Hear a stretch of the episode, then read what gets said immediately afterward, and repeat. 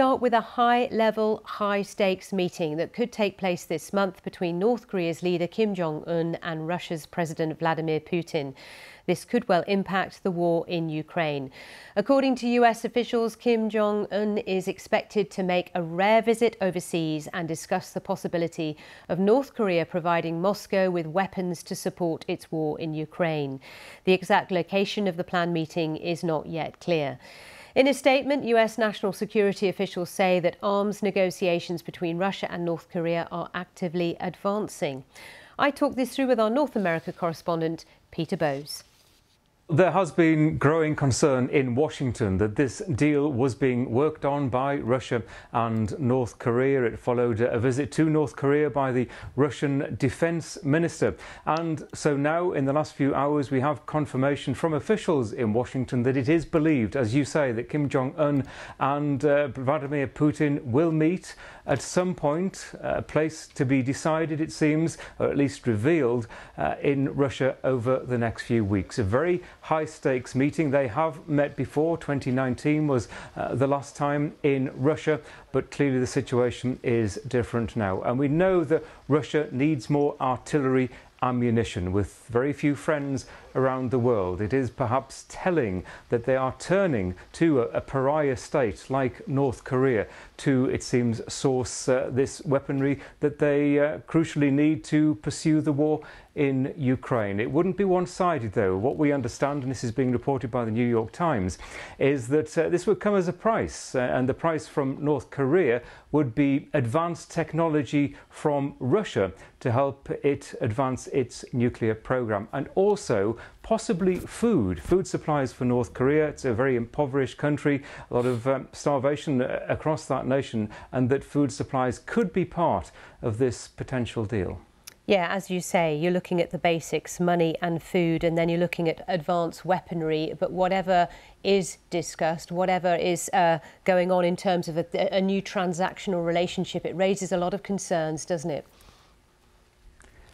Yeah, and that's the concern apart from the immediate impact, of course, on the war in Ukraine. But going forward, if this is a relationship that, that is in perhaps the early stages of being developed uh, at a, a defense level, perhaps involving uh, nuclear equipment, that is of a concern, a much broader concern. And also from the United States perspective, uh, part of the policy of the US and its uh, allies has been to isolate Russia, to isolate Russia uh, diplomatically, especially, but uh, in, in, many practical senses as well around the world. And this will be a chink in that, that it wouldn't be the isolation that the United States especially wants to see if Russia has found a way to get the, the weaponry that it requires. Peter Bowes there. Well, I also talked to Nina uh, Khrushcheva, who's Professor of International Affairs at the New School in New York City. Now, Nina is also the great-granddaughter of former Premier of the Soviet Union, Nikita Khrushchev.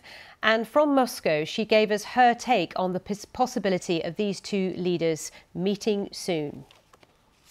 Well, there is a possibility that it's been discussed, and uh, it was mentioned that Defense Minister Sergei Shoigu uh, went to Pyongyang uh, in July. In fact, I think it's important to remember that Russian actions, uh, in many ways, are reciprocal. So when uh, the president of South Korea went to Kiev, uh, also in July, then Shoigu immediately went to uh, North Korea, and I think the South South Koreans were quite taken by that because they thought that they have reasonably good relationship with the Russians. But the Russians like, well, you went to Kiev, so we're going to go to Pyongyang. I think from the United States perspective, uh, it sounds a little bit hysterical the way they frame it. I don't believe that uh, that uh, um, you know the Putin turns to North Korea because he's in dire straits of ammunition. I don't think it's the uh, it's a very accurate, uh, um, uh, very accurate portrayal. But the meeting is important,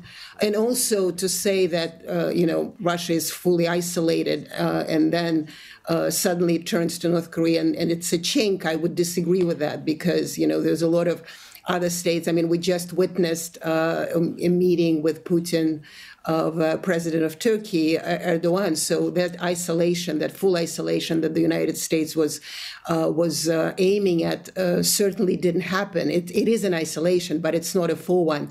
But the North Korea visit, uh, if it does happen, is important also to show that the Russians and, and the Korean, the North Koreans are standing against those sanctions. And uh, in many ways, I think for Putin, it's more of a um, more of an image that he is uh, kind of catering or he's putting under his wing all this wronged by the West. But it's certainly, uh, the, in terms of technology uh, and food and other ways, I think it's more important to uh, North Korea. Uh, and for Russia, it's more of an image that really, I mean, how much. Uh, how much ammunition North Korea can supply? It's it's an open question. Also, as well, it's um, it's a leader, it's an international leader that raises a lot of fear in the West that, that many don't know a lot about. And this is President Putin, as you say, uh, uh, having meetings with Kim Jong un if they do go ahead. And where that relationship could lead to is bound to raise a, a you know, ring a lot of alarm bells in the West, in particular in the US. Yes, absolutely, and I think that's that's that's a very important question. But the reason I mentioned it's slightly kind of American attitude, it's slightly slightly hysterical because the you know before Putin became the full um, enfant terrible of the Western world, it was uh, Kim Jong Un, and so now the two bad boys of of uh, international politics is meeting, and of course we're going to uh, uh talk about it in um, uh, slightly uh, higher tones. But yes, I think if the relationship does happen, and I'm actually not quite sure that uh, uh, that we're there uh, yet to discuss it because uh, Kim Jong Un is very careful and uh, and Putin. From my point of view, it's more of an imagery than uh, than much else. But if push comes to shove, I'm sure that Putin will have no qualms to help. And I think that's one of the reasons the meeting is uh, is kind of public, and I mean the, the prepare, preparation may be so public is that to kind of it's a spook factor. Is that what Russians can do uh, to aid Kim Jong Un's uh, nuclear program? And so, in this sense, it was uh, for on the Russian side for sure is to say, well, you know, we're treated this way, but we can really be uh, kind of a splinter in in, in global, an even greater splinter okay. in global. And I think that's the fear that that we should really pursue.